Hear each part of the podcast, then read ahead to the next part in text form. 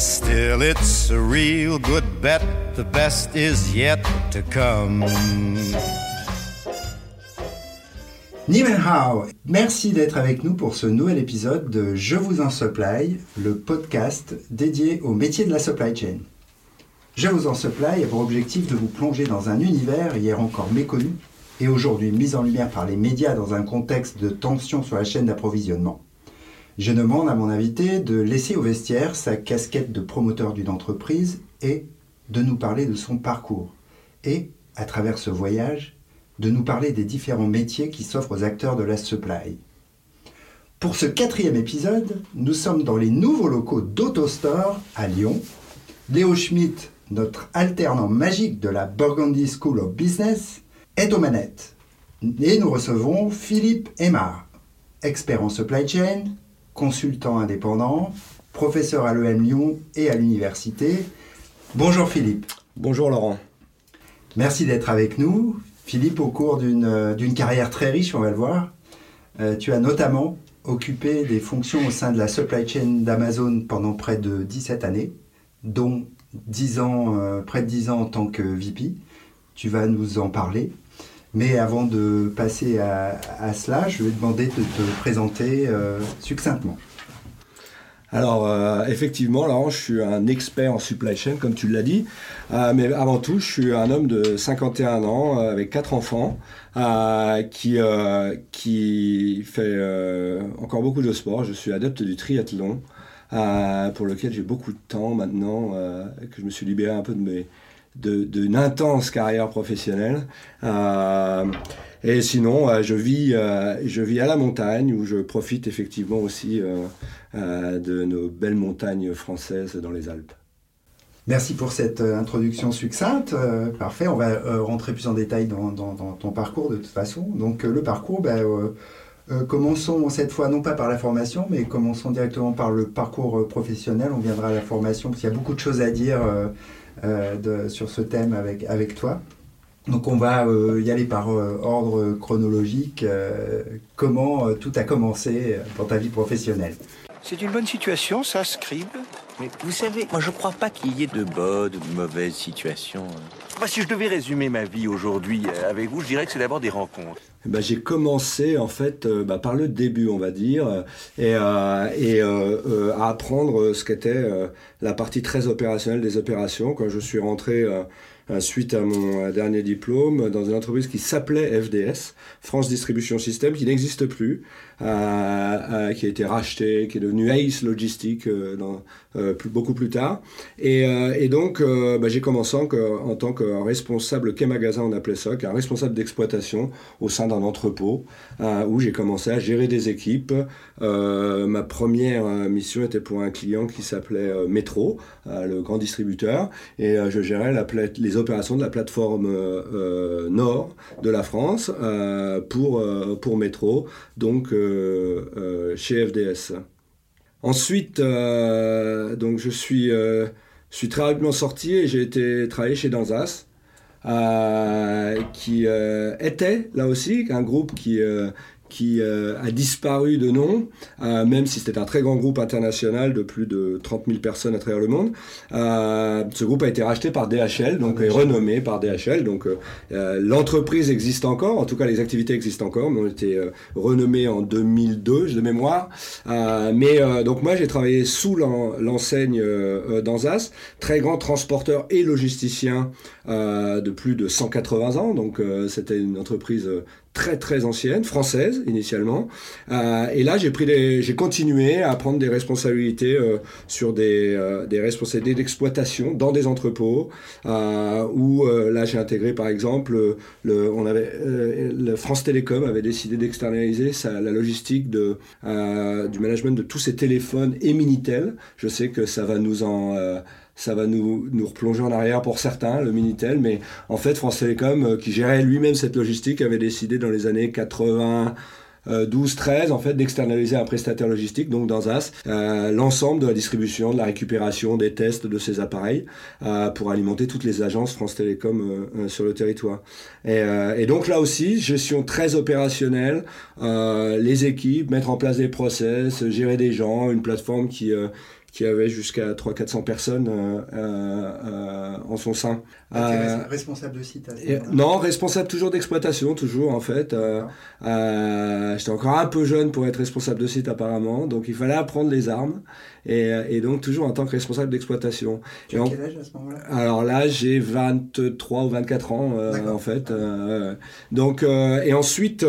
Euh, dans cette entreprise euh, euh, qui avait des, beaucoup de sites. Hein, C'était une entreprise avec pas mal d'entrepôts à travers la France. donc j'ai eu l'opportunité d'aller prendre là en tant que responsable de site un site à Orléans.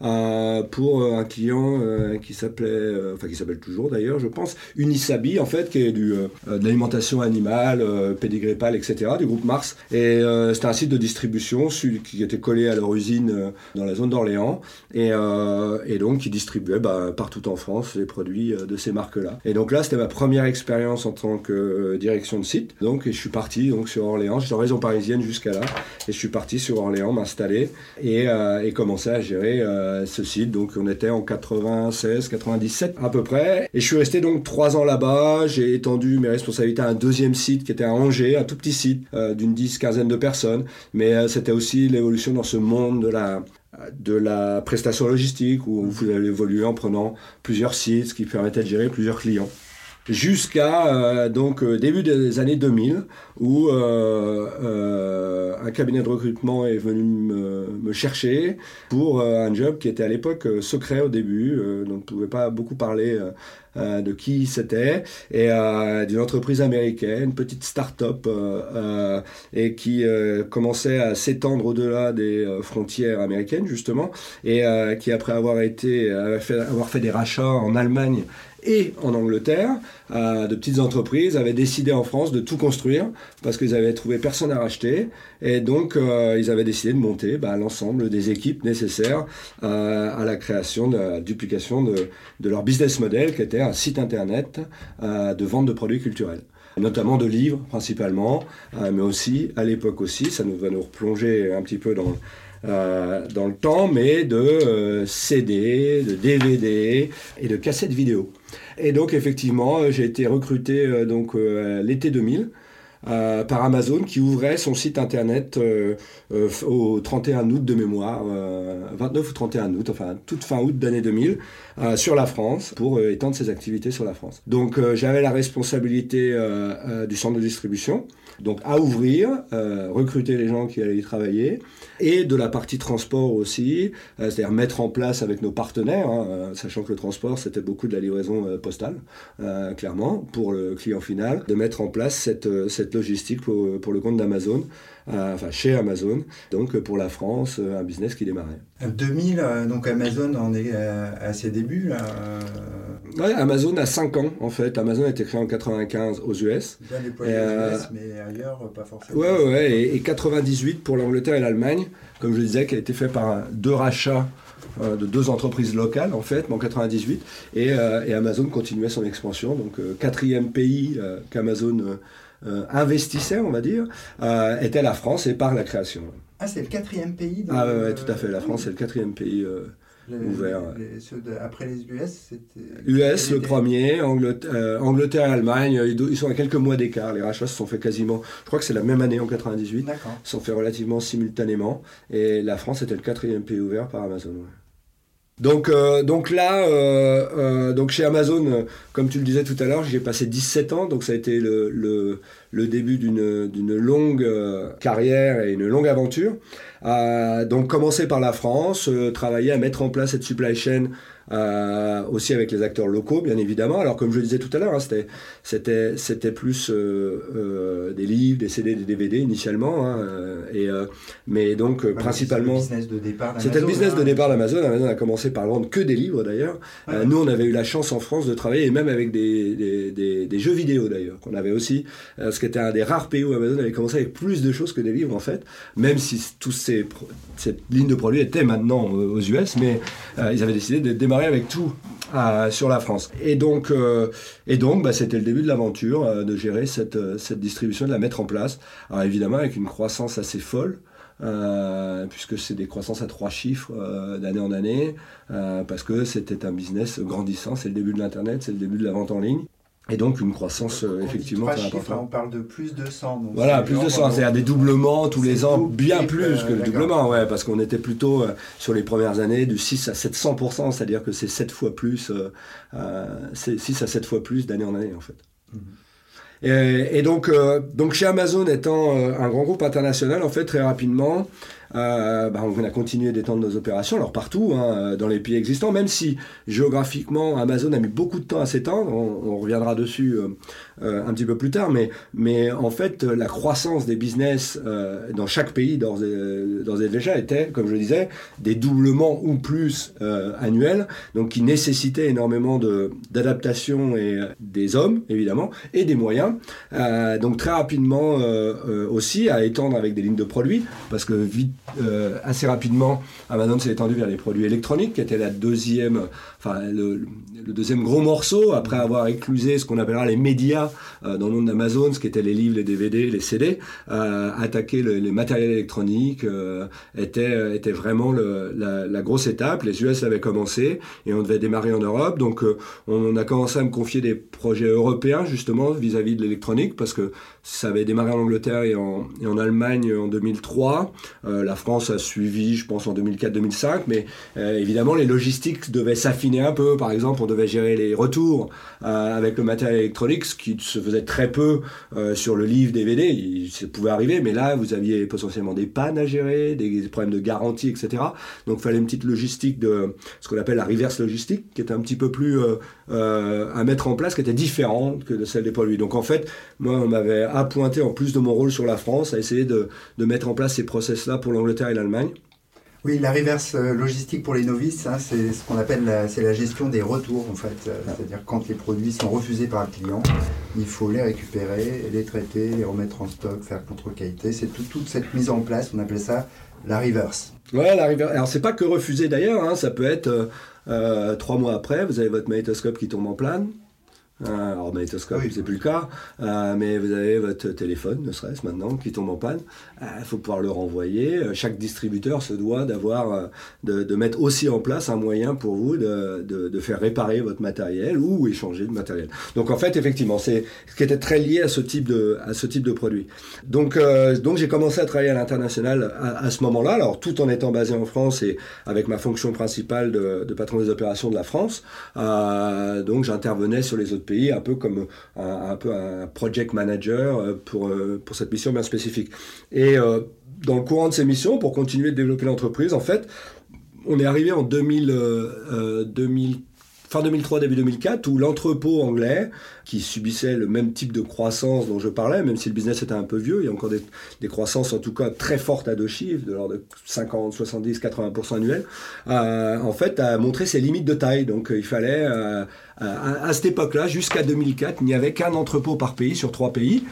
Et en Angleterre, on a commencé à manquer de place euh, par rapport à l'expansion du business. Donc, il a fallu euh, euh, ouvrir un autre entrepôt. Donc, ça a été un projet. Moi, étant, ayant été le, dernier dans l'équipe européenne, ou même le premier, c'est dû aller à, avoir cette expérience d'ouverture d'entrepôt, parce qu'on l'avait fait pour la France. Donc, on m'a demandé de gérer ce projet d'ouverture de second entrepôt en Angleterre. Le, le projet, euh, je reviens un peu en arrière sur l'ouverture d'entrepôt en France. Euh, tu es parti d'un stade où il- c'est euh, recherche de terrain, construction Non, alors non, non, non, non, je suis C'est arrivé. presté ou c'est Non, non, non. alors la décision de prester chez Amazon ne, ne, ne se posait même pas. C'était forcément fait pour la partie euh, oui, pour les entrepôt. items, parce que la gros. la- Non, non, les- tout, les tout, tout. Il n'y a pas, sont- il y a pas de gros objets. On est avec des livres, des DVD, des Oui, CD. voilà. Donc euh, c'était. Non, non, non. le- Amazon était euh, voulait tout faire soi-même. De toute façon, il l'a fait pendant très longtemps. hein. Même les, les gros, les gros euh, produits quand il- on a commencé l'électronique ont été faits en interne avant de justement de se poser la question de l'externalisation. Euh, Il y avait déjà un bâtiment, il y avait déjà. en fait, ils avaient déjà contracté, etc. Moi, quand je suis arrivé, en tout cas, ben, ça a été fait avant. Il y avait une équipe de projet, notamment euh, américaine, qui était venue euh, euh, supporter le démarrage de la France. Des gens des logistiques euh, euh, des US qui avaient été détachés pendant quelques mois euh, sur la France pour aider à recruter au début et à constituer euh, les équipes. Et euh, le, bâtiment avait été choisi déjà. Alors on parlait d'un site qui faisait de mémoire initialement 7000 mètres carrés, c'était petit. hein.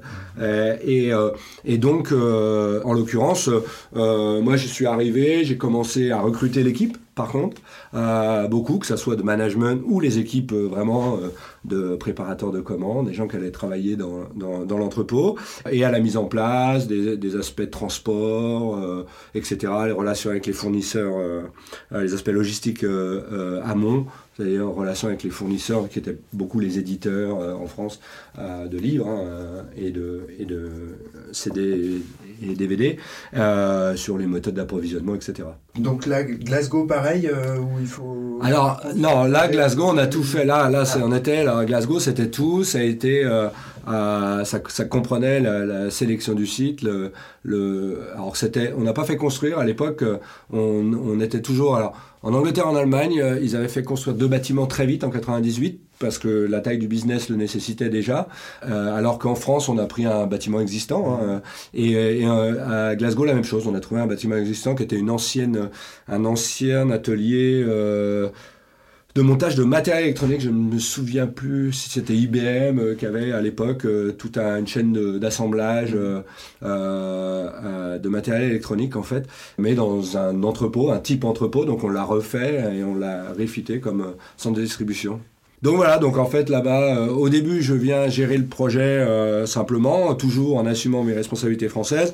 Et, rapidement, en fait, le, mon, boss de l'époque, qui était patron de la logistique euh, Europe, euh, me dit bah tiens pourquoi t'irais pas euh, là-bas, sachant que le site était voué être déjà plus grand que le site français en fait, parce que l'Angleterre était beaucoup plus grande en termes de business que le business français. Il l'est toujours d'ailleurs, mais mais c'était encore plus flagrant dans les années 2003-2004 où la France démarrait et l'Angleterre était déjà bien lancée comme l'Allemagne d'ailleurs. Le, père Branson sévissait déjà à l'époque, Virgin. Ah oui oui tout à fait, absolument. Et donc voilà donc me voilà parti en Écosse Glasgow euh, avec ma famille pour prendre la direction du site qui, euh, pour idée, mettait déjà à 1000 personnes euh, au bout de trois mois. Quoi. Donc, de part, d'une part, la croissance d'Internet et la croissance, évidemment, d'Amazon sur l'Angleterre à l'époque. Donc, très rapidement, on m'a adjoint un second site qu'on a créé l'année suivante, en fait, en 2005. On a créé un à Édimbourg. Donc, j'étais le roi de l'Écosse pour Amazon pendant pendant trois ans. J'ai passé trois ans là-bas, euh, euh, trois super années euh, pour apprendre à continuer d'appliquer les méthodes de logistique d'Amazon et à apprendre l'anglais en même temps. D'accord. alors après, on va, on va, revenir sur des détails du, parcours chez Amazon. C'est une partie quand même passionnante de, de, ton parcours. Aujourd'hui, après, tu, tu, as pris d'autres fonctions. Tu es, monté, es monté en grade chez Amazon, puis tu es passé à d'autres. Euh, ouais.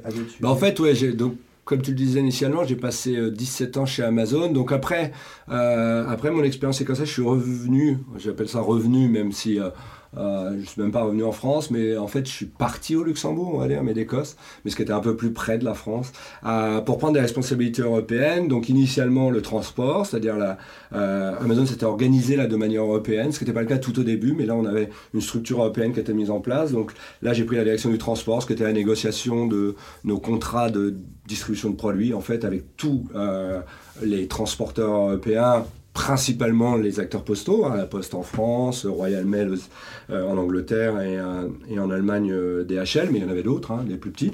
Donc très rapidement, mes responsabilités se sont étendues à la supply chain, c'est-à-dire chez Amazon, c'est tout ce qui est network modeling, c'est-à-dire prévoir les, la construction des pressions dans entrepôts où il en faut, la capacité dont on a besoin, du SNOP, c'est-à-dire de, de, de, la gestion, de planification opérationnelle. Ça, c'était en 2000. Euh, alors, moi, je, le, ça existait déjà. Moi, j'ai repris ça en 2007-2008. Ah euh, et aussi la relation avec les vendeurs en général et la gestion des, stocks aussi en termes d'outils, euh, notamment pour qu'on puisse se faire approvisionner les produits dans les entrepôts. Donc, ça, en plus de la, du transport. et donc, là, à ce moment-là, effectivement, sur, ce, sur le siège européen qu'on a à Luxembourg, sur les trois pays à l'époque qui existaient, parce qu'on était toujours en 2008 que sur trois pays, euh, que sur l'Allemagne, l'Angleterre et, la France. Euh, et on a commencé évidemment à développer d'autres pays, l'Italie, l'Espagne ensuite, qui ont été développés justement en travaillant sur ce réseau européen. SNOP pour les novices, Sales and Operation Planning, on va dire en résumé, c'est la mise en équation de l'offre et de la demande de manière transversale sur l'ensemble de l'entreprise. Je ne sais pas si tu me saisis, mais moi, je me comprends. Et donc j'ai gardé cette fonctionnalité, devenu vice-président euh, donc du transport et de la supply chain. Avant, euh, de, ce que j'ai créé en fait sur, euh, notamment sur ma partie transport, le last mile, ce qu'on appelait le last mile chez Amazon, le dernier kilomètre, c'est de se dire euh, pourquoi euh, on ne pourrait pas livrer nous-mêmes plutôt que de, de, donner notre, notre business aux acteurs postaux pour lequel, euh, selon les pays, on avait plus ou moins soit des problèmes de service, soit des problèmes de coûts aussi, ou en tout cas une, augmentation des coûts. Donc en fait, on a lancé une initiative en 2011 en Europe, en Angleterre notamment, de dire bon, on va essayer de le faire nous-mêmes. Et donc euh, j'ai négocié aux US de démarrer ce petit pilote en Angleterre en disant ben, je suis sûr qu'on peut faire quelque chose euh, et qu'on peut y arriver. Et euh, donc euh, comme on était chez Amazon, on m'a dit bah vas-y essaye. Euh, donc on a décidé, on a fait on a fait six mois de pilote. Au bout de six mois, on a dit ouais ça va être pas mal. Euh, continue un peu plus, un peu plus gros. et puis au bout de 13 mois, Amazon a dit mais non mais c'est une initiative mondiale super, il faut absolument qu'on développe. Et Amazon Logistique, comme elle est appelée, a été créée. Il y a vraiment cette branche pour gérer le, le, la partie transport. Ce que j'ai repris en 2015 sur l'Europe, euh, juste focalisant là-dessus, parce qu'il fallait développer ces raisons. On l'avait en Angleterre pour l'Europe. Ensuite, ça s'est commencé à se développer aux États-Unis, euh, au Japon. Et puis il était temps de recontinuer euh, sur l'Europe pour déployer dans tous les pays. Donc en fait, je me suis focalisé, mon dernier job chez Amazon était de me focaliser sur ce last et le développement du réseau, qui a été fait, euh, où on a ouvert les quatre autres pays jusqu'en 2017 quand j'ai quitté Amazon. Et là, je me, suis, je me suis tourné vers ma nouvelle vie, qui est de, de faire un, un de prendre du recul déjà, euh, parce que 17 ans chez Amazon, c'est beaucoup. Alors, de manière interne, chez Amazon, on disait qu'une année valait 7 ans chez Amazon. Donc, euh, imaginez quand vous en avez fait 17. Et, euh, et donc, c'est pour ça que j'ai décidé, euh, j'avais la chance de pouvoir euh, prendre du recul, commencer à faire autre chose. Et j'ai décidé de devenir advisor, de faire un peu de consulting en mon nom et, et d'enseigner aussi à l'université. Vers quel âge, si c'est pas indiscret? Euh... J'avais 46 ans, sachant que mon objectif personnel était 45, donc je m'étais un peu loupé d'une année. Ah oui, quand même, d'accord. Ouais, parce que moi, je voulais, je voulais parler de, dans vidéos, parler de l'emploi des seniors, mais 45 ans, pas du senior. Mais je les ai plus, je les ai plus. ouais. Alors, séquence études et formation. Philippe, parle-nous un petit peu de ton parcours académique, de ta formation, et puis également, j'aimerais que tu nous parles de la formation continue, ou disons des formations complémentaires que tu as pu avoir au cours de ta carrière. Et je crois, si j'ai bien compris, qu'Amazon est également une belle, une belle école en soi. Euh, S'il te plaît, raconte-nous un petit peu tout ça. Comme disait Montaigne, j'ai mieux une tête bien faite qu'une tête bien pleine. Alors, la formation académique, ça va aller très vite, en fait. Euh, moi, initialement, j'ai un, un, bac G2, qui est maintenant, je sais plus, je les ai perdus, mais je crois que ça s'appelait STMG à un moment. Mais le bac euh, compta, en fait, parce que euh, venant d'une famille assez modeste, il fallait que j'aille travailler assez vite premier dans ma famille à avoir le bac, donc euh, euh, j'étais content de l'avoir et, et j'aimais les chiffres. Donc ça tombait bien, donc formation gestion comptable G2. Euh, ensuite, néanmoins, étant toujours quand même, il manquait quelque chose et je voulais pas finir ma vie derrière un bureau à faire des écritures comptables. Donc en fait, j'ai été faire un DUT GEA, gestion des entreprises administration. Donc toujours une notion, option finance. Donc on reste dans la finance euh, initialement, euh, un petit peu plus large néanmoins là parce que ça couvre beaucoup plus de sujets. et donc là effectivement avec un bagage un petit peu plus important de généraliste, mais toujours avec une forte teinte comptable. Et puis, euh, je découvre un diplôme. Euh, je peux pas me permettre de faire encore trop d'études parce que là, euh, mes parents peuvent plus vraiment supporter l'effort financier que ça représente. Donc, je trouve un diplôme diplômant qui est un équivalent licence, enfin c'est une maîtrise niveau 2, ça s'appelle le DU GOL, GOL, Gestion des opérations logistiques, qui avait été initié par l'Université d'Aix-en-Provence. Il y avait deux sites, en, enfin trois sites en fait en, en France, à Troyes, d'où je suis originaire, un à Aix-en-Provence et un au Havre, qui, n'a pas duré longtemps, mais qui a été fait au Havre.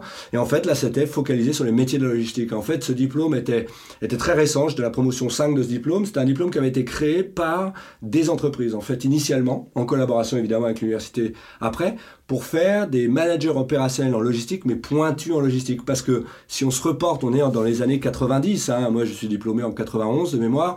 Donc, il avait été créé en 85, ce diplôme, et, ou en 86. Mais il n'y a pas de formation. Il n'y a pas aucun euh, DUT, euh, aucune maîtrise, etc. Donc, en fait, la logistique n'a pas ces métiers. Les gens qui arrivent en logistique, soit ils viennent bah, vraiment du cœur et n'ont pas de formation, euh, je dirais, académique, soit c'est des ingénieurs qui se retrouvent dans ces métiers-là euh, mais il n'y a pas de formation logistique, en France en tout cas, euh, euh, qualifiant de haut niveau. Donc c'était une prémisse de ça qui avait été initiée par la fondation logistique, qui a été faite par des gens comme Carrefour, quelques industriels, enfin des, grandes entreprises françaises. Avec de l'alternance? Oui, exactement. Et c'était un diplôme en alternance, où on passait six mois sur les bancs universitaires, en UT en l'occurrence, c'est dans des UT, et, et six mois dans l'entreprise qui devait d'ailleurs vous sélectionner. Donc, et ça, ça m'a plu. Alors, il y avait deux raisons. Un, j'ai trouvé que la logistique était un, un, endroit où on pouvait toujours utiliser des chiffres, des données, etc. Ce qui me plaisait, je venais de la finance, mais pas derrière un bureau surtout. Euh, et on n'allait pas passer sa vie derrière son bureau. Et il y avait du terrain, il y avait des choses à voir, c'était du concret. Donc en fait, ça m'a ça, ça bien plu. Je connaissais pas et j'ai dit bah et un an pour obtenir effectivement un diplôme universitaire euh, euh, qualifiant avec une, une, une expérience en plus d'ores et déjà ça me paraissait euh, la bonne combinaison. Et effectivement, donc j'ai été diplômé euh, de, de, ce, de ce diplôme-là et tout de suite, euh, comme ce qui était aussi un peu promis par ce diplôme, comme on était recruté par les entreprises pour faire le diplôme, bien souvent, à la fin de vos diplômes, l'entreprise vous proposait un job tout de suite. Et ce qui a été le cas, ma première entreprise, FDS, elle faisait partie de cette fondation et m'a embauché tout de suite après. Donc voilà en fait le parcours avant de travailler. Après, donc, comme tu... Après, oui, tu chez Danzas, et voilà. moi j'avais retenu que là, il y avait, en termes de formation continue, un, aspect, un concept intéressant qui s'appelait Talent Pool. Ouais, le, le, le, Talent Pool, oui, en fait, c'est... Bah, tous les grands groupes, je pense que tous les grands groupes ont ce genre de, de process. Hein, et comme je, comme je le disais tout à l'heure, hein, le, le, c'était un groupe de 40 000 personnes internationales, donc avait ce process où ils allaient chercher tous les ans, ils essayaient par. Alors, il n'y avait pas des process de revue et d'évaluation peut-être structurés comme on l'avait maintenant, mais essayaient de tirer ce qu'ils estimaient des jeunes potentiels euh, dans leur organisation et essayaient de les regrouper en fait. Et, effectivement, à la fin, euh, en 98 ou 99, je crois que c'est 99, euh, j'avais été, j'avais été mis dans ce, dans, dans ce, dans ce process où, au niveau mondial, en fait, on se retrouvait avec des managers jeunes alors, il n'y avait pas d'âge indéterminé, mais moins de 30 ans en général, avec une expérience déjà mais courte qui était dans le groupe et pour lequel le groupe pensait que euh, on pouvait prendre des responsabilités différentes. Donc j'avais commencé euh, à intégrer ce, pool qui était surtout un suivi euh, avec un petit peu plus des, des, des, moments où on se réunissait justement entre nous et un petit peu plus de suivi, mais j'ai été recruté très rapidement, enfin après justement en 2000 chez Amazon, donc, donc ça a été relativement un passage rapide justement, tu as été recruté euh, chez, chez, Amazon. Je crois qu'il y a des initiatives euh, similaires euh, chez, chez, Amazon. Mais, mais, mais justement, parle-nous un peu du, du process de recrutement chez Amazon. Ouais, alors, ouais, ouais. C'est le tien, mais peut-être celui ouais, en général, ouais. des bah, collaborateurs d'une façon générale bah, avant, pour revenir sur, le, sur ce process, parce que ça en fait partie des, des choses qu'on apprend chez Amazon, euh, donc je finirai par le process de recrutement justement, D'accord. mais euh, qui est, qui est l'une des choses. Chez Amazon, alors pour très longtemps, chez Amazon, il n'y avait pas de formation. Amazon, a, clairement, parce que c'est une entreprise, euh, alors qui, était, qui est bien entendu internationale, mais qui a 5 ou 6 ans quand je rentre de vie réelle. donc c'est pas un grand groupe international, c'est une grosse start-up, on va dire, même si le mot start-up apparaît à ce moment-là d'ailleurs, mais c'est une grosse startup. Donc en fait, tous les process de suivi de carrière, formation, ça n'existe pas chez Amazon. Euh, Amazon prend les ressources dont il a besoin et les compétences, il va les chercher sur le marché. Et après, Euh, et alors, ils cherchent toujours des potentiels, par contre. Et ça, ça, n'a pas changé. Amazon recrute énormément de gens à potentiel. Donc, ça ne veut pas dire jeunes non plus. Hein. C'est des gens qui n'ont pas encore atteint leur, euh, maximum de capacité. Euh, soit ils sont dans un job, ils ont des capacités avec un background universitaire supérieur et eux sont des jobs encore qui sont un petit peu en dessous. Soit simplement des gens qui ont vraiment des potentiels, même s'ils n'ont pas de, de fort background universitaire d'expérience, mais qui vont vite être identifiés comme potentiels pour évoluer à des responsabilités plus importantes. Et donc Amazon embauche énormément de ce genre de potentiel, de talent, et donc en fait euh, ne, le, ne, les forme pas en fait, le business les forme. Donc pendant très longtemps en fait il y a quasiment zéro formation chez Amazon. Par contre l'expérience est une formation par définition, euh, parce que beaucoup de choses, beaucoup de structuration du business et euh, énormément d'apprentissage dans le monde dans le monde du business seulement en, je crois que c'est en 2007 qu'ils avaient créé euh, ce que, le programme qui s'appelait Leaders of Leaders, euh, qui était un programme euh, worldwide aussi. Alors, ça ressemble un peu au talent pool de, de, de, de, Danzas, mais là, à échelle beaucoup plus restreinte, c'était par an une vingtaine de, directeurs qui avaient potentiellement été identifiés potentiellement pour devenir vice-président un jour, sans date, hein, 20 à 30, et qui étaient regroupés régulièrement euh, dans l'année, au qui on a signé un, coach aussi, euh, et sur lequel on travaillait sur des aspects managériels beaucoup. Donc on, est un petit peu plus haut dans la pyramide, dans une organisation qui reste quand même assez pyramidale du coup. Euh. Oui, oui, tout à fait. Et, et, là, on est, on est effectivement, mais là, ça, ça concerne très peu de, très peu de managers. C'est le début aussi. Hein. moi, je crois que j'étais dans la promotion 2 de ce programme qui se mettait en place justement parce qu'Amazon sentait que maintenant aller chercher sur le marché, se sentait pas prêt à aller chercher des jobs euh, tels que vice-président sur le marché, parce que jusqu'à 2011, je crois, Amazon n'avait jamais embauché un vice-président. Euh, Amazon avait promu ses vice-présidents, c'était des gens qui étaient rentrés, des talents justement, et, euh, donc savait que d'une part pour continuer à avoir ce pool avec la croissance de l'entreprise, qui était toujours à deux chiffres là, parce qu'on parle des années 2007-2008, on est à 30-40% de croissance quand même, le groupe. Là, je ne parle pas d'un pays en particulier. Et donc, pour trouver ces talents, Amazon savait qu'il fallait qu'il les, aide aussi un peu en interne. Mais là, du coup, à cette vitesse, ne faut pas se tromper, faut, faut euh, prendre des bonnes décisions de recrutement. Ouais, tout à fait. Donc ça, c'est effectivement euh, pour passer sur la partie recrutement. Et ça, c'est assez rapidement, c'est l'une des choses, par contre, qu'on peut apprendre chez Amazon, c'est recruter. Euh, parce que, alors, il y en a d'autres, hein, bien entendu, maintenant, et, sûrement encore plus étendu à l'heure d'aujourd'hui. Mais Amazon, très rapidement, les formations étaient très euh, on va dire, euh, tactique, on va dire, euh, qui était proposée. Et là, c'est plus dans les années 2010, 11, 12, 13, 14, 15, où l'une d'entre elles était effectivement d'apprendre à, recruter. Il y avait une formation qui était très prisée que beaucoup de gens pouvaient faire à, ces niveaux. Fallait évidemment être impliqué dans des processus de recrutement, quand même. Tout le monde pouvait l'être par définition, enfin, dès qu'on avait une certaine responsabilité. Hein. Et, et c'était Make Good Hiring Decision. Euh, en anglais, qui était euh, prendre la bonne décision d'embauche. Et ça, c'était une petite formation interne, alors qui était faite en interne par les gens de la formation au bout d'un moment, mais qui avait été développée au fur et à mesure.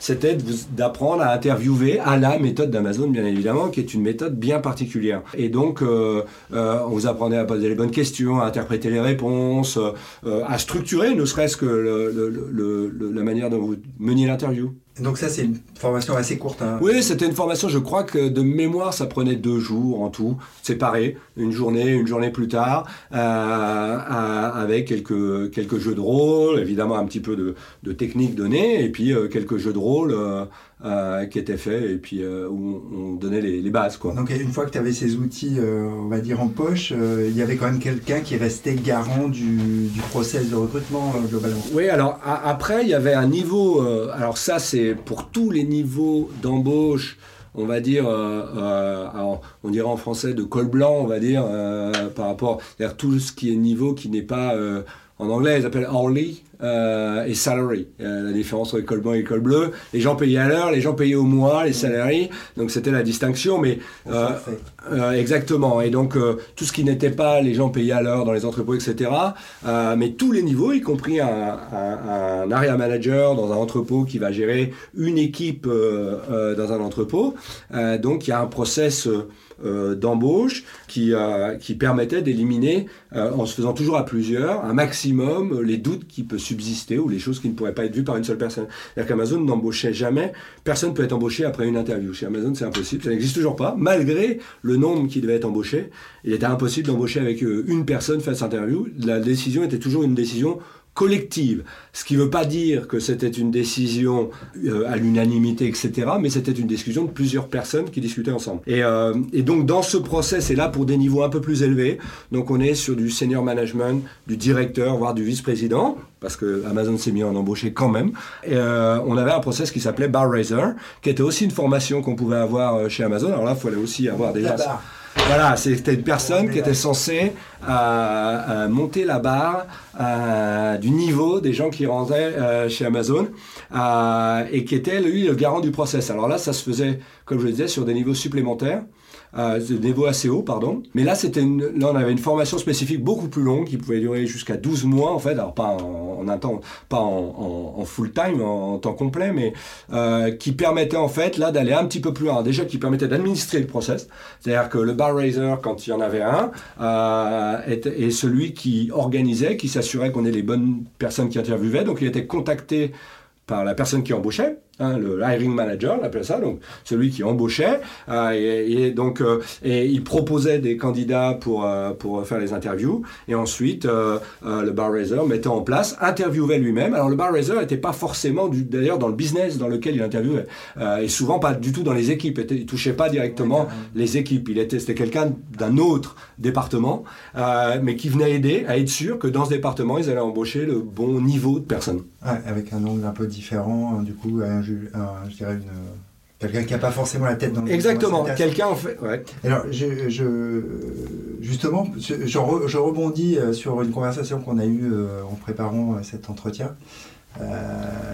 au niveau formation d'une part et recrutement d'autre part, on parlait du niveau d'anglais des gens qui sortent des écoles, notamment en France. J'aimerais bien avoir ton avis sur la question. Est-ce que les niveaux d'anglais sont bons, pas bons? Est-ce que c'est utile, indispensable? Qu'en penses-tu? Oui, oui, alors après, tout, tout, dépend ce que, ce que vous voulez faire de votre carrière, évidemment, mais aujourd'hui, gens en général, je pense que l'anglais est indispensable. Alors dans la logistique, il est, euh, il est définitivement indispensable dans une économie euh, globalisée comme on la connaît. Euh, et, et c'est vrai que pour revenir sur la France particulièrement, on est encore en retrait par rapport à ça. alors moi, je l'ai découvert moins chez Amazon parce que pour rentrer chez Amazon, c'est une condition sine qua non. C'est-à-dire que si vous n'êtes pas bon en anglais, vous n'allez même pas passer les entretiens avec les, les gens du business. Donc en fait, c'est très limitant. pour le coup, comme je dis souvent, moi je pense que je n'aurais pas été embauché chez Amazon euh, euh, en 2000 s'il euh, y avait eu cette rigueur vis-à-vis de l'anglais à l'époque. Parce que mon anglais avait, avait un peu moins de 10 ans, mais presque 10 ans sans être utilisé, donc était un peu rouillé. et alors j'ai rattrapé depuis. Hein. mais, mais effectivement, aujourd'hui c'est un, impact limitant, mais j'ai pu le voir par rapport à l'université. particulièrement, ou même dans des niveaux master, je trouve que les niveaux d'anglais, alors de manière hétéroclite, il y a des gens qui parlent très très bien anglais, euh, des jeunes qui parlent très très bien anglais, mais je trouve encore malheureusement que même sur des gens qui ont euh, bac plus 3, bac plus 5 même, des troisième années de master, euh, des gens qui avaient un niveau d'anglais très limité. Ce qui est aujourd'hui, à mon avis, qui sera un problème pour le développement de ces personnes dans le monde professionnel. Encore une fois, ça dépend ce qu'on recherche. Hein. tout le monde ne veut pas travailler à l'international ou à l'étranger. Donc, euh, mais, euh, mais je pense que dans la logistique, c'est malheureusement euh, rédhibitoire parce qu'il n'y a, a, pas de logistique ou de supply chain qui n'est plus, qui n'a pas une notion globale. Quoi. Enfin, sinon, on est vraiment sur du mini, mini, mini. Et puis même, enfin, même si on est dans un entrepôt, on est fatalement confronté à des projets de déploiement de systèmes IT et autres, avec des intervenants qui viennent d'autres pays. On se retrouve dans des groupes de travail, ça parle anglais. Et là, on voit un paquet de gens qui sont, euh, qui sont complètement perdus euh, s'ils n'ont pas le niveau. Tout à fait. C'est un vrai sujet. C'est un outil professionnel, euh, absolument. Aujourd'hui, c'est vraiment un outil professionnel. Donc moi, j'ai moi j'ai parfait mon anglais, ce qui n'était pas d'ailleurs le meilleur endroit, mais en Écosse. parce que je vous promets que là-bas, il faut faire des efforts pour comprendre. Mais, mais néanmoins, c'est en allant vivre dans le pays que j'ai pu atteindre un niveau, en tout cas, de d'aisance au niveau professionnel. Alors, je parlais anglais avant, mais d'aisance euh, et vraiment d'efficacité pour le coup. Donc c'est vrai que euh, c'est essentiel parce que je l'ai parlé après euh, bah, tous les jours, évidemment, dans le monde professionnel. Et donc l'anglais, ça s'apprend très bien après l'école. ah oui, alors et, exactement, c'est un bon. En sortant de l'école, c'est ça n'a pas d'importance. C'est un, bon point. Bah, je dirais que si vous si vous l'avez pratiqué, essayez de le maintenir. Quand on sort de l'école, on fait l'erreur quelque part, je me suis rendu compte que c'était une erreur, je l'ai rattrapé, mais euh, pendant, quand je suis sorti de l'école, à l'époque, patron d'exploitation dans des entrepôts franco-français, j'avais pas de relations internationales, j'ai pas parlé anglais pendant 3, 4, 5, 6 ans, et j'ai effectivement perdu mon niveau scolaire qui n'était pas si mauvais, hein, euh, euh, parce que j'étais pas trop mauvais en anglais quand je suis sorti de l'université, euh, mais on avait passé 15 jours en Angleterre, etc. déjà, euh, de par le, cursus. Et, euh, et, là, je me retrouve, je me retrouve 7-8 ans après où j'ai perdu mon anglais. Et donc, c'est vrai que si vous sortez avec un déjà, travaillez-le quand vous êtes à l'école, mais essayez de le travailler de manière extérieure. Parce que quand vous l'avez, que vous le pratiquez, vous le gardez, en fait. après, c'est un acquis, ça devient un acquis, en fait.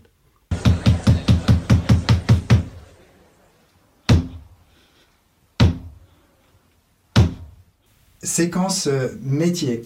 Euh, tu as euh, fait de nombreux métiers autour de ta carrière. Nous avons choisi de mettre le zoom sur un de ces métiers qui est celui de responsable de site logistique. Comment on accède à ce type de poste? Quels sont les aspects du job?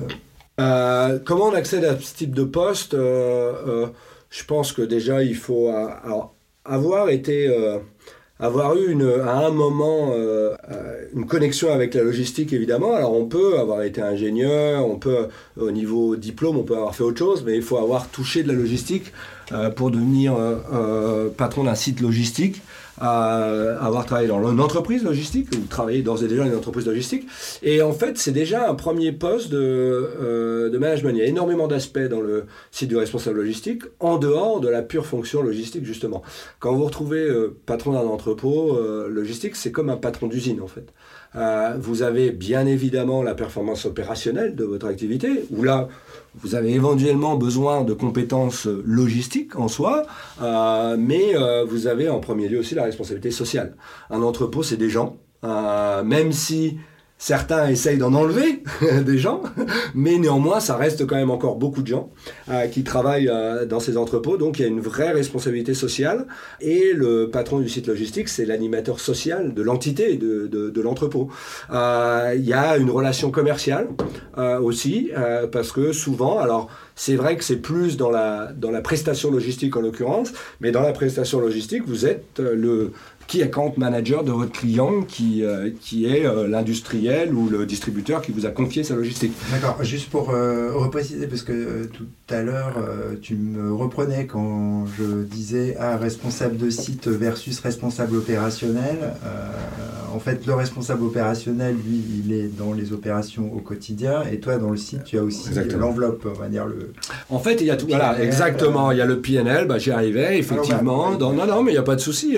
mais effectivement, le responsable opérationnel, c'est celui qui, alors, qui a une forte, fort impact sur l'aspect social aussi. Les équipes lui reportent, la plupart des équipes lui reportent, 80 hein, ou 90% sur un site logistique vont lui reporter au responsable opérationnel, mais celui-ci reporte au responsable de site qui, lui, va avoir en plus les, les, fonctions support d'un site, que ce soit des ressources humaines, que ce soit de la finance, s'il y en a, que ce soit euh, de l'administration des ventes, euh, euh, un, responsable transport, si le transport est, est, est aussi séparé, etc. Donc en fait, sur un, sur un, site, le responsable opérationnel lui reporte à la majorité de l'effectif, à la responsabilité du quotidien. Le responsable de site doit gérer aussi le bâtiment, etc.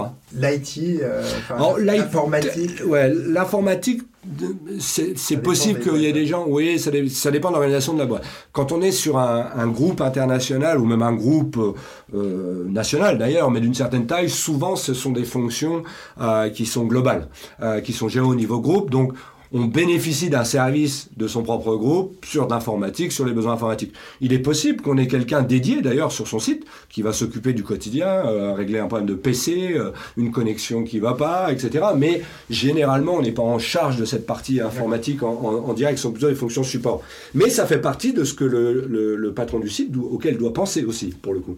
Donc, euh, donc et la finance, tu, tu le soulignais, on est responsable alors dans le le, monde de, du 3PL ou du, prestataire logistique, c'est un vrai 3PL parce qu'on a un client qui nous paye et on a des charges et on doit délivrer un résultat.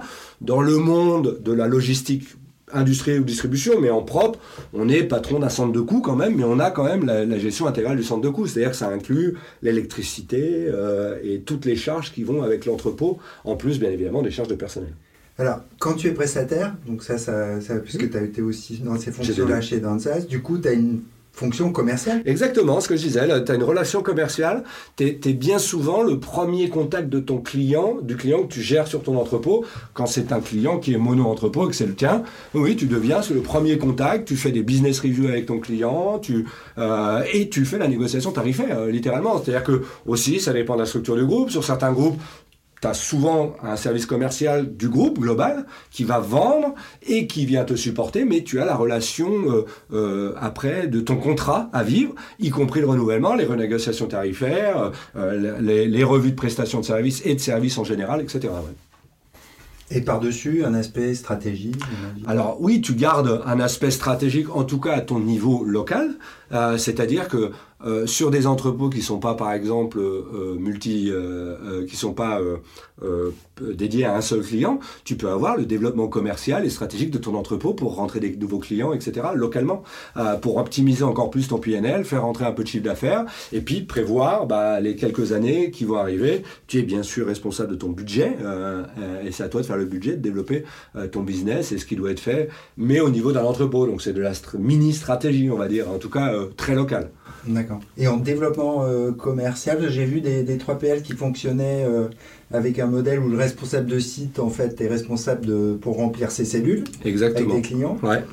Euh, c'est vraiment lié aux entreprises. As, tu as les deux modèles, voire un, modèle hybride, en fait. Tu as des modèles où tu as une gestion centralisée de l'aspect commercial qui est faite au niveau d'un service sur un groupe national, en tout cas sur une, sur une partie nationale, mais c'est un groupe international, ça va être souvent réglé au niveau national, qui va répondre à des appels d'offres, qui va faire en sorte de, lier les contrats, etc. Et exclusivement ça, donc euh, le commercial se fait de manière centralisée. Tu as certaines entreprises où ils donnent au patron de site local de développer son business.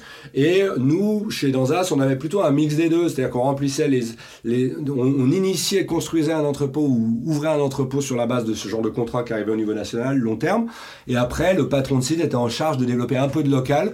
S'il lui restait de la place, si le, si le site, malgré qu'il soit dédié, avait encore un peu de place qu'il pouvait vendre, etc. Donc en fait, il y avait une notion. C'est vrai que sur la fin, moi, j'avais localement un commercial dédié à mon site qui allait me trouver des petits business pour essayer de remplir un peu plus le site d'optimiser la place et de, générer un peu plus de résultats. Mais euh, c'est très lié à l'organisation du groupe, on va dire. Ça, c'est pas, il n'y a pas de règle.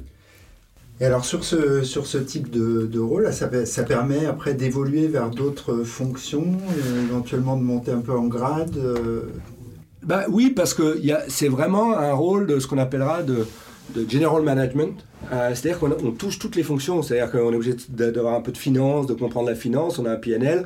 On ne la fait pas, mais on est obligé de la comprendre. On commence à comprendre ce qu'est de l'investissement, du retour sur investissement. Évidemment, et notamment dans le monde de la logistique, on s'expose énormément socialement. C'est-à-dire, moi, j'ai eu à gérer des grèves, euh, etc. C'est pourquoi, mes amis, si vous avez des revendications de salaire à formuler, vous m'adressez une note écrite et je la fous au panier et on n'en parle plus. Nous sommes bien d'accord? Oui, monsieur.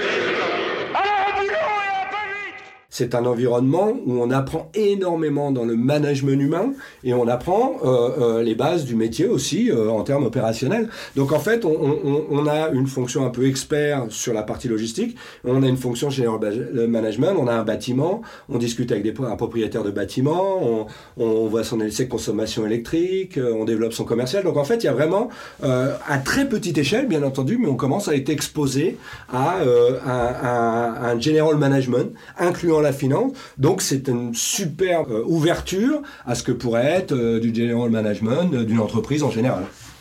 D'accord, donc toi en l'occurrence après ça t'a permis de rebondir et d'aller chez, chez, Amazon et d'y monter. Alors on a parlé un peu de ton rôle de VP déjà, donc je ne vais pas trop y revenir, mais on avait au cours de notre discussion quelque chose qui m'a vraiment interpellé. Euh, chez Amazon. Parle-nous de ce que tu appelles le narratif ah. chez Amazon. J'ai trouvé ça passionnant.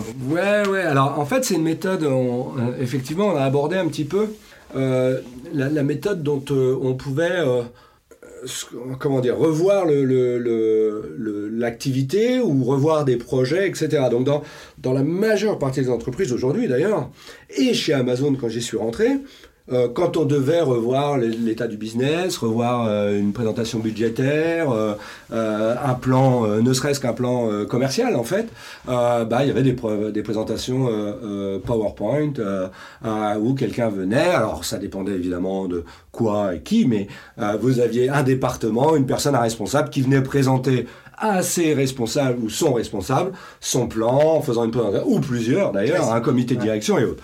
Et donc, euh, et ça sous forme euh, bah, classique de présentation PowerPoint où la, la, personne présentait. En fait, dans alors je ne me rappelle plus l'année, mais on va dire 2004-2005, quelque chose très rapidement, pour moi en tout cas, euh, en fait, Jeff avait a décidé de bannir les PowerPoint et de dire on, le PowerPoint est un mauvais outil pour notamment ce genre de PowerPoint pour faire peut-être euh, un petit peu de show commercial, euh, des shows commerciaux. Et oui, mais euh, surtout pas faire de la formation éventuellement, mais surtout pas pour faire de la business review et comprendre un nouveau projet, une nouvelle initiative, ou ne serait-ce que comprendre quel est le budget de l'année prochaine et évidemment ce que vous allez faire pour atteindre ce budget.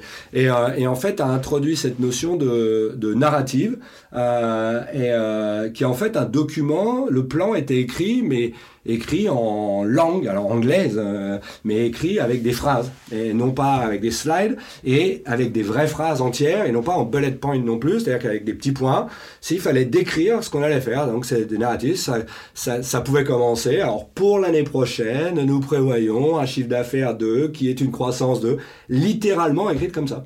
Et euh, ce document... Si on n'a pas la personne et qu'on a juste le PowerPoint, c'est vrai que souvent ça peut être un peu euh, parfois déroutant parce qu'on a le PowerPoint on reprend le truc et ah je me rappelle plus ce qu'il bah voilà ce qu'il a dit euh, exactement. des trucs et là tout est dans le texte. Exactement. Là tout est écrit. En fait l'avantage en fait c'est ça. Le, les, deux principaux euh, euh, points et que Jeff a avancé c'était de dire un dans beaucoup de présentations PowerPoint la qualité ressortie ressentie pardon par la personne qui reçoit ce PowerPoint va être énormément due à la qualité du présentateur et vous l'avez sûrement tous vécu comme moi, euh, vous avez des gens très doués pour faire des présentations et les, expliquer, et vous avez des gens moins doués.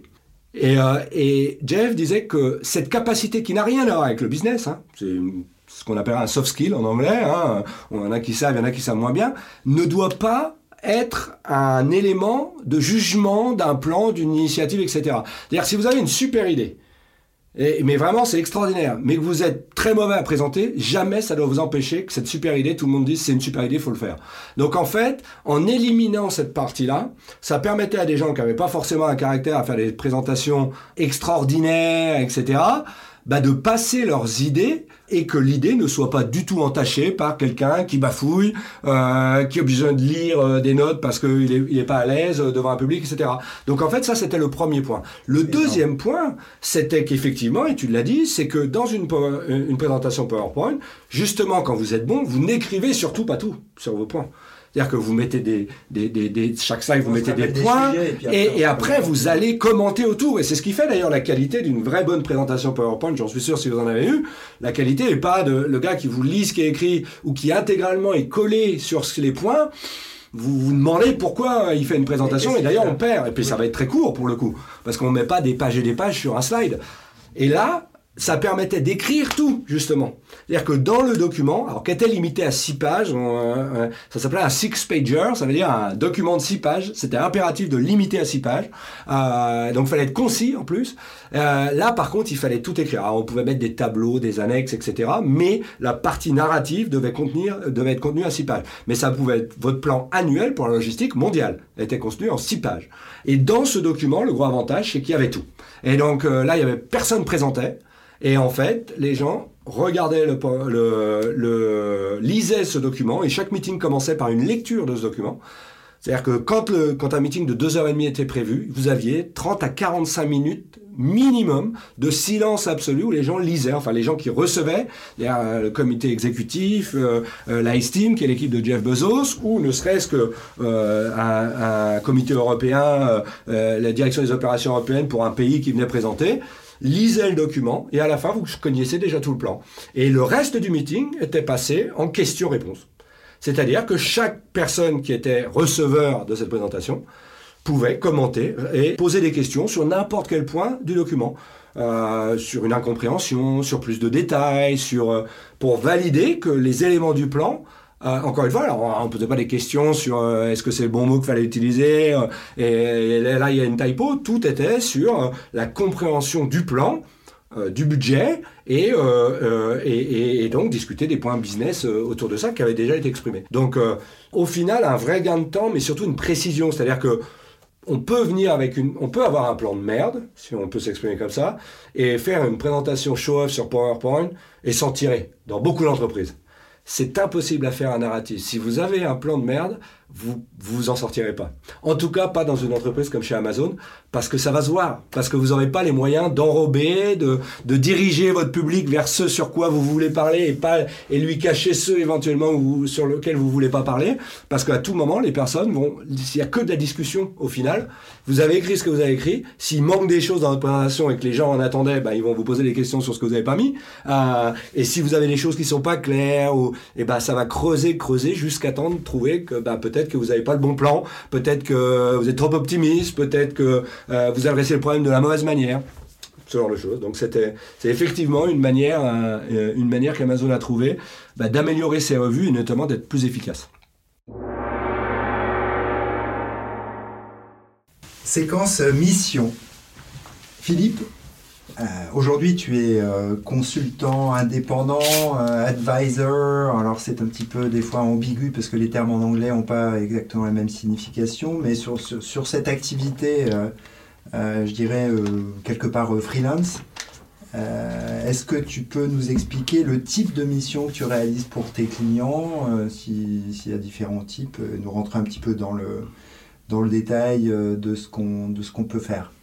Ouais, donc comme tu le disais, en fait, il y a, deux grands types euh, euh, d'activités. Euh, moi, je ne fais pas de consulting opérationnel. Attends, hein, alors il se peut que dans une mission plus large, je sois amené à rentrer dans un détail opérationnel, mais, euh, mais je fais du conseil stratégique autour de la supply chain ou au-delà en termes d'entreprise en, euh, en, général. C'est-à-dire je conseille des, des, COMEX ou des comités de direction, euh, voire des boards en l'occurrence. Donc, dans les deux missions, il y a une partie conseil, et là on peut, venir me demander ben, d'aider à faire un plan stratégique à 5 ans par exemple, sur un groupe qui a besoin de revoir, qui soit qui, a déjà quelques, euh, quelques problèmes avec sa logistique ou qui anticipe euh, tout simplement en se disant je pense que parce que mon business se développe fortement, parce que la logistique est clé dans mon business, je pense qu'il est important qu'on réfléchisse un peu plus loin.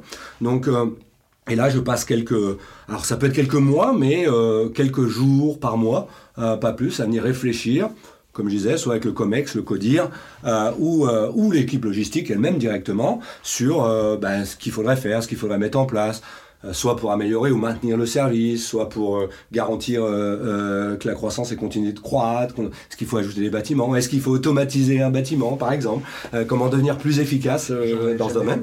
Oser poser une telle question. Pardon? Mais je me, je me permets la réponse. Et donc, euh, donc ça, ça fait partie euh, euh, de ce que je fais. Après, en termes, effectivement, comme tu le disais, de ce que je dirais advisory ou de conseiller, j'ai des positions dans des, en tant que, alors on appelle ça des, des membres indépendants de, de conseil d'administration, où ben, je suis intégré dans des conseils d'administration ou des conseils de surveillance ou des steering management, ça dépend, ça dépend de la structure. C'est pas forcément évidemment un poste d'administrateur, euh, mais c'est souvent un rôle euh, où j'accompagne un conseil d'administration ou un conseil de surveillance, bah, aider dans, à, faire son travail justement. Alors là, c'est plus sur un périmètre global, euh, c'est pas forcément lié à la logistique. Évidemment, ce qui est souvent recherché, c'est cette quelque chose qui est lié à mon domaine de compétences, euh, bien souvent. C'est-à-dire qu'il faut que ça soit l'entreprise touche le monde de la logistique d'une manière ou d'une autre, ou s'intéresse au monde de la logistique. Ça peut être aussi ça, hein, un fournisseur par exemple euh, du monde de la logistique. Euh, soit ça, ça, peut être aussi pour aider l'entreprise à grandir. De manière anecdotique, la première, je crois que c'était mon premier rôle d'advisor que j'ai eu en fait. Le, alors c'était une start-up, alors ça l'est toujours, même si elle a beaucoup évolué, islandaise en fait fait est le, le CEO, donc un des fondateurs de l'entreprise. On discute suite à, un, comment, une conférence auquel j'intervenais. Il vient me voir et me dit voilà, euh, je suis un petit petite entreprise qui fait des petits boîtiers de IoT, euh, de mesures de température, de suivi de tracking, etc pour le monde pharmaceutique beaucoup, qui a besoin de contrôler la température de ses containers, etc. Et on a fondé un petit device, voilà, et, euh, et en fait, euh, alors on est 20, on est une vingtaine en Islande, et, et, il dit par contre je crois très fort en mon produit par rapport à la concurrence, il y avait des, de manière un peu nouvelle, euh, je rentrerai pas dans le détail, ce, ce métier qui existait, parce qu'on contrôlait la température, mais il avait une approche un peu différente, et, et il me dit voilà, en fait, tu t'y connais sûrement pas dans ces boîtiers-là, ce qui était le cas, hein, ou dans la température euh, contrôlée.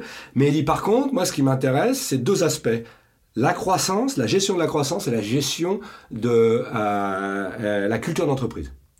Il dit, moi, quand je t'écoute parler d'Amazon dans la conférence, les deux challenges que j'ai vus que tu avais à gérer, c'était de la croissance, effectivement, vu que j'ai dû gérer sur 17 ans d'Amazon 6800% de croissance sur 17 ans, et la deuxième chose, c'était effectivement de la culture d'entreprise. Comment maintenir une culture d'entreprise quand l'entreprise grossit, évidemment. On parlait tout à l'heure d'embaucher, mais il y a aussi l'intégration des gens, faire en sorte que quand une entreprise de 20 et une entreprise de 100, de 1000, c'est différent de comment on passe la culture.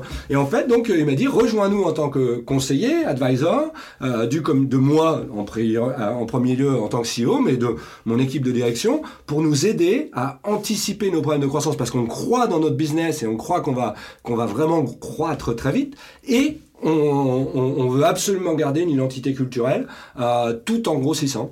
Et donc, pendant trois ans, je les ai accompagnés juste à élaborer leur plan euh, pour euh, garder de la croissance. Alors, pas garder de la croissance, je n'intervenais pas, leur business, je ne le connaissais pas, c'était garder une dynamique de croissance et pour anticiper ce qui va aller leur arriver à différents niveaux de croissance de leur business, tout en maintenant une croissance, en développant des outils un peu internes pour gérer la, culture de l'entreprise et se garantir en tout cas qu'on allait la maintenir. En fait, j'ai travaillé beaucoup avec, euh, à l'époque avec euh, leur, DRH, on va appeler ça comme ça, ça s'appelait vice-président, c'est des startups, mais euh, en tout cas leur, la personne en charge de, de, des gens, et on travaillait ensemble justement pour mettre en place ces, ces process et, et, les faire anticiper cette partie-là. Donc en fait, ça dépasse le cadre de la logistique, là, parce qu'il n'y avait pas du tout besoin de logistique, mais j'interviens aussi sur de la structuration d'entreprise, parce que encore une fois, la croissance qui a été gérée par Amazon, fait tellement, euh, génère tellement d'autres problèmes, notamment l'embauche, notamment la structuration, c'est qu'effectivement, euh, j'arrive à être assez, euh, assez bon à donner des, des schémas d'organisation Elle, elle, fait rêver pas mal de gens aussi.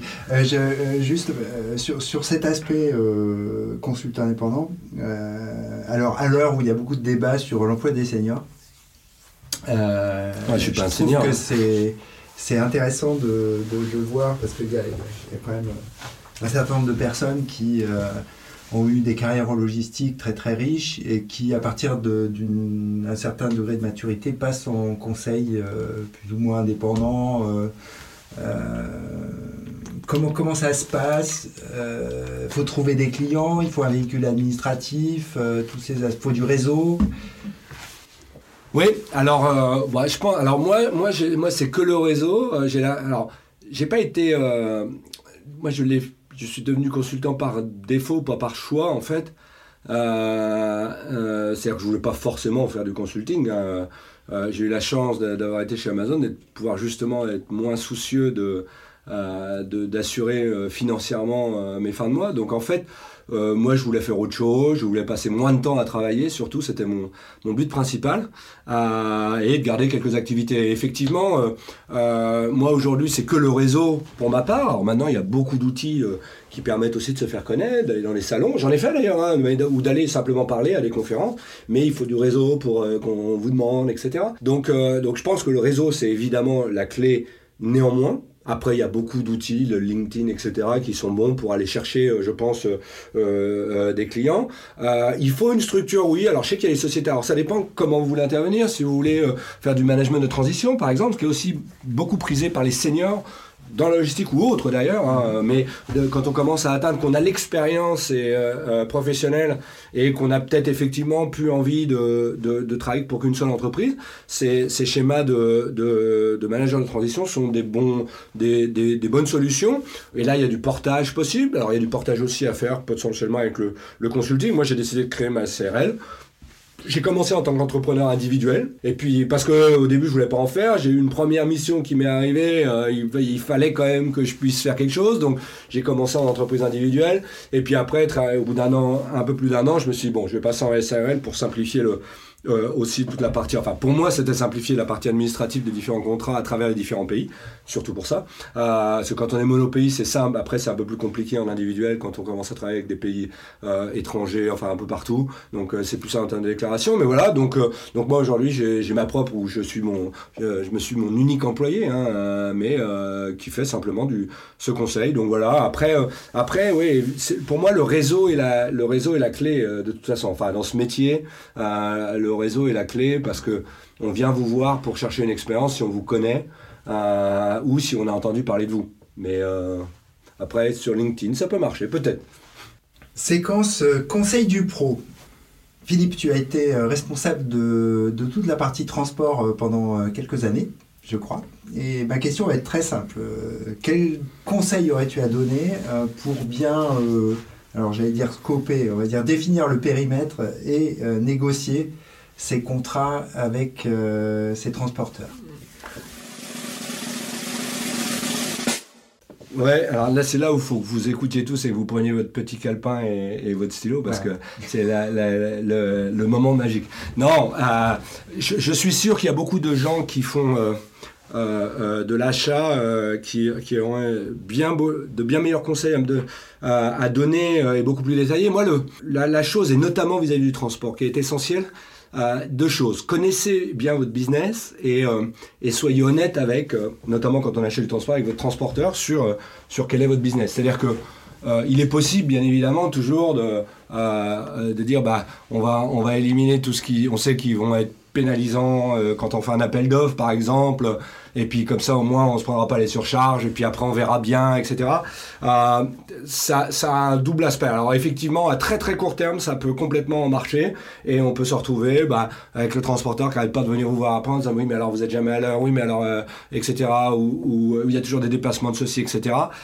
Ça vous rattrapera un moment. Quand je dis c'est court terme, vous avez signé un contrat d'un an, super, pendant un an, vous allez peut-être vous en tirer, mais là, à la fin de l'année, votre transporteur va arriver avec tellement de doléances potentiellement pour le prochain contrat, ou vous allez le perdre et le prochain, par contre, va clairement savoir euh, euh, pourquoi euh, il a été perdu et vous aurez du mal à renégocier les conditions les mêmes. Donc, plus vous êtes honnête avec votre approche de la prestation ou le transport que vous voulez faire, mieux c'est, parce que vous évitez des conversations euh, difficiles après qui vous rattraperont un jour. Alors on peut gagner en court terme, on gagne jamais en long terme dans ce domaine. Donc connaissez bien votre business et exposez-le à vos transporteurs euh, euh, de manière claire, parce que vaut, vaut mieux travailler et anticiper justement quand vous avez des choses qui n'aident pas le transporteur, plutôt que d'essayer de lui faire subir ça. Sachez qu'il a peu de marge, le transporteur, en, en général. hein, les, transporteurs font pas euh, 30% des d'IA, Qu'est-ce qu'il dit alors l'EBITDA, c'est euh, euh, le résultat euh, opérationnel, enfin le résultat de l'entreprise, mais sur lequel justement on réintègre le T, les taxes, dès euh, la dépréciation et à l'amortissement. C'est-à-dire que c'est on enlève les éléments financiers, on réintègre les éléments financiers. C'est vraiment ce que le business génère parce que les taxes sont liées au profit. Donc s'il n'y a pas de profit, il n'y a pas de taxes. Et euh, l'amortissement, ce sont des écritures comptables et pas des sorties de flux de trésorerie. Donc en fait, c'est pour ça que l'EBITDA, c'est euh, euh, c'est le résultat net de l'entreprise, mais auquel on réintègre les taxes, l'amortissement et euh, oui, l'amortissement en général, depreciation en anglais. Euh, et on pas euh, des marges à, à 70% comme un éditeur de logiciel. Donc euh, au final, il sera capable d'absorber un bout, mais si vous, vous induisez, vous incorporez des contraintes qui vont au-delà pour lui de, de- et qui lui génèrent des coûts, bah, à un moment, il faudra qu'il revienne vous voir, ou à un moment, il cessera de travailler avec vous, et le prochain, lui, vous fera définitivement passer les coûts. Donc connaissez bien votre business. Si vous voulez vraiment être bon, connaissez bien son business aussi. C'est-à-dire que euh, je trouve, et c'est là par exemple où, euh, euh, pour reprendre euh, ce que je disais sur Amazon, quand on a décidé de faire... euh, chez Amazon, on rentrait tellement dans le détail de ce qui se passait dans les réseaux de transport, etc. C'est là où on s'est dit, mais en fait, on va pouvoir le faire. Maintenant, on connaît. Alors, avec toute la modestie, entre guillemets, on n'était pas des professionnels du transport. J'en ai embauché pour le faire, pour commencer à mettre le, le last mile. Mais de connaître la mécanique réelle, là, notamment dans le transport de livraison dernier kilomètre, livraison à domicile, euh, c'est une clé. Si vous connaissez bien votre business, là, vous pouvez réellement commencer à travailler avec votre transporteur sur les améliorations et lui dire aussi ce qui doit être fait, ce qui fait que vous pouvez avoir la main euh, potentiellement sur, euh, euh, sur des réductions de coûts, sur des améliorations de services. Donc connaissez bien effectivement son business ou ayez la, la connaissance. Et ça, c'est valable pour toute la logistique d'ailleurs. Beaucoup, beaucoup d'entreprises, notamment de start-up, quand des fois on me voir en me même on donne notre, notre logistique à un 3PL, une toute petite structure commerciale qui donne un 3PL, mais ils pensent pas embaucher chez eux comme ils ont externalisé la logistique, ils se disent ils n'ont pas besoin d'un expert en supply chain ou en transport chez eux. Mais c'est une erreur. C'est parce que sans savoir, bah, vous êtes quelqu'un de compétent. Donc connaissez euh, ce que la personne à qui vous donnez le business connaît. Alors pas spécifiquement leur process, mais connaissez le transport. Connaissez si vous faites de, du maritime, connaissez les process. Ayez quelqu'un dans vos équipes qui les connaît si ce n'est pas vous. Et le dernier point qui est plus, c'est euh, rester dans une dans un, une un une euh, relation de partenariat. Je sais que ça semble un peu, euh, mais le transport, comme je l'ai dit, a des marges très faibles et subit énormément d'aléas. On parle de, gasoil, par exemple, euh, mmh. et il y a énormément d'aléas qui sont compensés malheureusement dans le transport. Et compenser, c'est au risque euh, bah, du transporteur, euh, bien souvent. Donc en fait, garder cette, euh, cette interaction, parce que beaucoup d'optimisations sont possibles quand on commence à travailler en vrai partenaire. Encore une fois, si vous voulez un camion pour faire un trajet, ça ne s'applique pas. Par contre, si vous voulez mener une négociation ou un projet de dire tous mes transports de l'année prochaine, j'aimerais travailler avec un transporteur, plus vous travaillez en partenariat, plus vous réussirez à avoir un vrai retour et un vrai échange et trouver les bonnes solutions d'optimisation. Sinon, ce que font les transporteurs, eh ben, en fait, ils emmagasinent dans leurs tarifs des marges au cas où justement ça se passe pas. Et plus c'est ouvert et plus ils sont confiants, plus ils seront capables de vous donner un coût qui correspond à la réalité du coût. Par contre, ça implique aussi que malheureusement, des fois, vous allez payer peut-être plus cher que ce que vous trouvez sur le marché, mais parce que le marché va être très court terme malheureusement et ne durera pas parce que on va s'apercevoir que votre business finalement est beaucoup plus nécessite plus de, de, de, enfin génère plus de surcoûts pour des raisons X ou Y. Les délais, par exemple, tout simplement, vous savez, euh, faire attendre des transporteurs dans des cours d'entrepôt, c'est euh, une catastrophe pour, euh, pour les transporteurs. Et, et malheureusement... Transporteur, mais d'abord pour le chauffeur. Alors, le chauffeur, bien évidemment, là je parlais d'un aspect financier et commercial, mais bien évidemment pour le chauffeur. Mais ce chauffeur, il est payé néanmoins au moins financièrement, ça n'est pas un impact. Par contre, c'est terrible pour lui et potentiellement sur la pression qu'il pourra avoir ultérieurement. Mais, mais, mais en niveau commercial vis-à-vis de vous, entreprise, avec l'entreprise de transport, financièrement, c'est très dur à supporter. Et ça, on se dit, bah non, mais chez nous, on va considérer qu'on part toujours à l'heure, quoi. Alors que c'est notoire qu'on attend trois heures avant de quitter une usine ou un entrepôt. Donc, euh, je pense que cette honnêteté euh, permet en fait d'obtenir les vrais prix et de pouvoir garder cette discussion, cette dynamique. Considérer le transporteur comme n'importe quel autre fournisseur, je pense pas que c'est un... On n'achète pas du transport quand on achète un stylo, quand on achète... Euh, je pense qu'il y a un petit peu plus que ça. Et on le voit aujourd'hui avec les contraintes, euh, la capacité qui est en contrainte, les coûts qui augmentent, euh, le manque de chauffeurs. plus en plus, il va falloir nouer ces partenariats et comprendre leurs problèmes. Philippe, bon, je ne vais pas embrayer sur les discussions euh, TMS et autres, bien que j'en sois euh, fort tenté là. Donc, on, va passer à la séquence finale de notre euh, discussion, qui est le conseil pour les jeunes. Donc, un conseil quant à leur bah, général pour leur carrière, éventuellement leur vie, c'est comme tu veux. Et puis un conseil de lecture avec des bouquins, ta liste de lecture. Ouais. Alors, de bah, ce sera un conseil professionnel et aux, jeunes logisticiens. Euh, particulièrement parce que je n'ai pas d'une part vocation à donner des conseils sur, de vie en général et deuxièmement euh, c'est le métier que je connais le plus mais c'est de dire quand vous quand vous avez choisi maintenant il y a beaucoup de formations euh, pour la logistique hein, ou la supply chain en, général et de bon niveau, des maîtrises, hein, donc vraiment qualifiantes, où on peut estimer après prendre des postes à responsabilité. N'hésitez surtout pas, au début de votre carrière notamment, euh, quand vous êtes jeune, à aller faire du terrain. C'est euh, euh, parce que dans ce métier, alors je pense que ça peut s'appliquer à beaucoup d'autres à beaucoup d'autres métiers, hein, mais mais en tout cas de mon expérience dans ce métier, si vous comprenez rien à ce qui se passe sur le terrain, vous avez beau avoir bac plus 5, bac plus 7, vous arrivez dans un entrepôt, vous arrivez, et eh ben vous n'aurez jamais vous n'aurez jamais une bonne compréhension si vous l'avez pas expérimenté. Donc surtout, alors ça peut être hein, le premier job après quand vous sortez de l'école, mais allez faire du terrain, allez voir ce qui se passe dans l'entrepôt, allez, allez conduire un camion si vous avez le permis, mais allez expérimenter. Alors ça peut être déjà un rôle de chef d'équipe. Hein. J'ai jamais travaillé. Alors quand j'étais étudiant, oui, j'ai été dans des entrepôts travailler en tant que manutentionnaire, c'est vrai. Mais euh, mais après mon premier job, j'avais déjà une responsabilité, alors d'une équipe, hein, euh, euh, pas d'un entrepôt intégralement, un responsable d'exploitation. J'ai commencé en tant que responsable d'exploitation, mais j'avais cette expérience de quel est le process, euh, qu'est-ce que de la performance, là on gagne de l'argent, on perd de l'argent, discuter avec des gens, euh, euh, les gérer, les manager, motiver des équipes, etc. C'est la clé parce que en fait, ça vous sert toute votre vie en fait. Et même quand vous atteignez des niveaux de vice-président, ben, c'est des choses que vous avez. Déjà, vous comprenez ce qu'on vous raconte, et en plus, vous avez ce vécu. Et donc, faites-le parce que c'est dur d'y aller quand on a 50 ans sûrement, d'aller récupérer ça ou 40 ans, quand on a déjà atteint un certain niveau dans des entreprises de se dire bah va falloir retourner au terrain, c'est peut-être difficile. Donc profitez-en, mais n'ayez pas peur d'aller faire chef d'équipe pendant un an ou deux, même si vous avez un master, parce que vous allez apprendre tellement que vous serez sûrement euh, un vice-président euh, bien plus aguerri 10 euh, à 15 ans plus tard.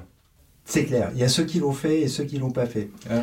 on, le voit, même dans les conseils d'administration, je, je fais conseil d'administration, on le voit. C'est là qu'ils sont forts dans la grande distribution, les groupes où les gens, vrai. Euh, on commence par envoyer les gens et ils, font, ils passent au poste de caissière, de manutentionnaire, euh, quelque chose. Ça, ça, ça, a une réalité. C'est énorme. Ça a une réalité. Euh, la liste de lecture? La liste de lecture. Alors j'ai choisi trois livres. Alors c'était c'est des livres très Amazon on va dire, euh, euh, focus, ah ah parce que c'était, je crois que les trois sont sur la liste euh, de conseils de lecture de Jeff Bezos, mais c'est trois bons livres, encore une fois, pour, pour de la logistique et du, business management en général. Le premier, c'est, ça s'appelle Le But, je crois en français, The Goal en anglais de Goldratt. Donc un très bon livre sur la théorie des contraintes dans le monde de l'entreprise. Et pour moi, même si j'ai lu tard, ça a été très intéressant sur euh, mesurer la performance et mesurer la bonne performance qui compte. Euh, je vous en dis pas plus, mais c'est euh, c'est un, un, livre où on peut se percevoir dans une entreprise qu'on mesure des choses qui n'ont pas d'impact finalement, ou, euh, ou finalement qui mesurent de manière pas correcte et, et au final se retrouvent pas dans le bottom line de l'entreprise, parce qu'encore une fois, une entreprise est là pour faire de l'argent, ce que le goal d'ailleurs rappelle, parce que le goal c'est il n'y a qu'un but dans l'entreprise, c'est de gagner de l'argent. Euh, une entreprise qui n'a pas pour but de gagner de l'argent est une association. Euh, donc, euh, donc très bon livre à, lire. Et en plus, ce que j'aime dans ce livre, je sais qu'il y, a des gens des fois m'en parlent, ah, le gros livre, c'est un roman en fait, c'est une histoire. C'est ce qui est super intéressant, c'est que c'est c'est pas un livre théorique, c'est c'est vraiment un livre d'une histoire. C'est quelqu'un qui raconte, euh, ça, c'est romancé, mais sa propre histoire. Il y a, il y a plein de petits trucs. Vous verrez, c'est c'est c'est très intéressant. Le deuxième qui est super dur à lire euh, parce que l'auteur est ignoble, euh, qui s'appelle ah ouais non mais je le dis parce que euh, s'appelle The Black Swan de Taleb. Euh, ou Le Signe Noir en français, pardon. Euh, mais un très très bon livre sur. Alors, on en a vécu un euh, dernièrement qui est la crise Covid, qui serait considéré comme un black swan, en fait, d'événements inattendus qui arrivent, à tout niveau, hein, pas seulement professionnel, mais global ou pas global, mais des, des éléments qui arrivent dans dans la vie d'une entreprise, dans la vie de la société, comme le Covid, et où personne n'est prêt. Euh, et, donc, comment être prêt à ce genre de choses? Comment, euh, comment être conscient que ce genre de choses arrive euh, Et je le dis parce que vous allez voir en le lisant, l'auteur est, très...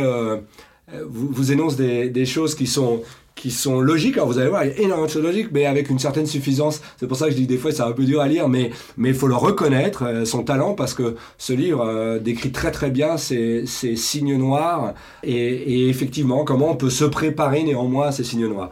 Et le dernier livre, c'est euh, Good to Great de Jim Collins. Euh, c'est en français, je sais pas s'il est en français, mais de bon à très bon, on va dire. Euh, je sais pas s'ils l'ont traduit comme ça.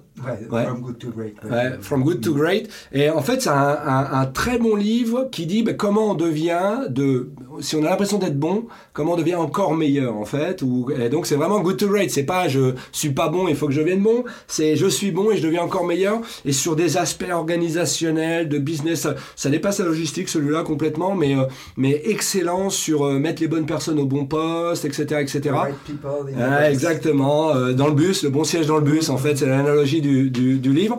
Alors là, c'est vrai que c'est un livre, euh, euh, si vous êtes jeune, c'est peut-être un peu tôt, parce que si vous n'avez pas fait d'expérience d'entreprise, ça peut, ça peut vous sembler alors logique, mais euh, un peu loin. faut avoir une certaine expérience, faut avoir pratiqué un peu le monde de l'entreprise, et vous allez vite retrouver les choses que, ah oui, là, d'ailleurs, si ça avait été fait. Très intéressant pour évoluer. Je dirais ça plutôt, les deux premiers, lisez-les aussitôt que vous pouvez. Euh, Celui-là, euh, après 5 ans, 5 à 10 ans dans une entreprise, il vous fera du sens. Par contre, vous pouvez le lire dès maintenant. Philippe Aymar, merci beaucoup. Eh ben, c'est moi euh, qui te remercie pour l'invitation. C'est toujours agréable de partager sur ce sujet euh, qui me tient tant à cœur. Merci, bonne fin de journée. Au revoir à tous. Au revoir. Come the day of mine, I'm gonna teach you to fly. We've only tasted the wine. We're gonna drink.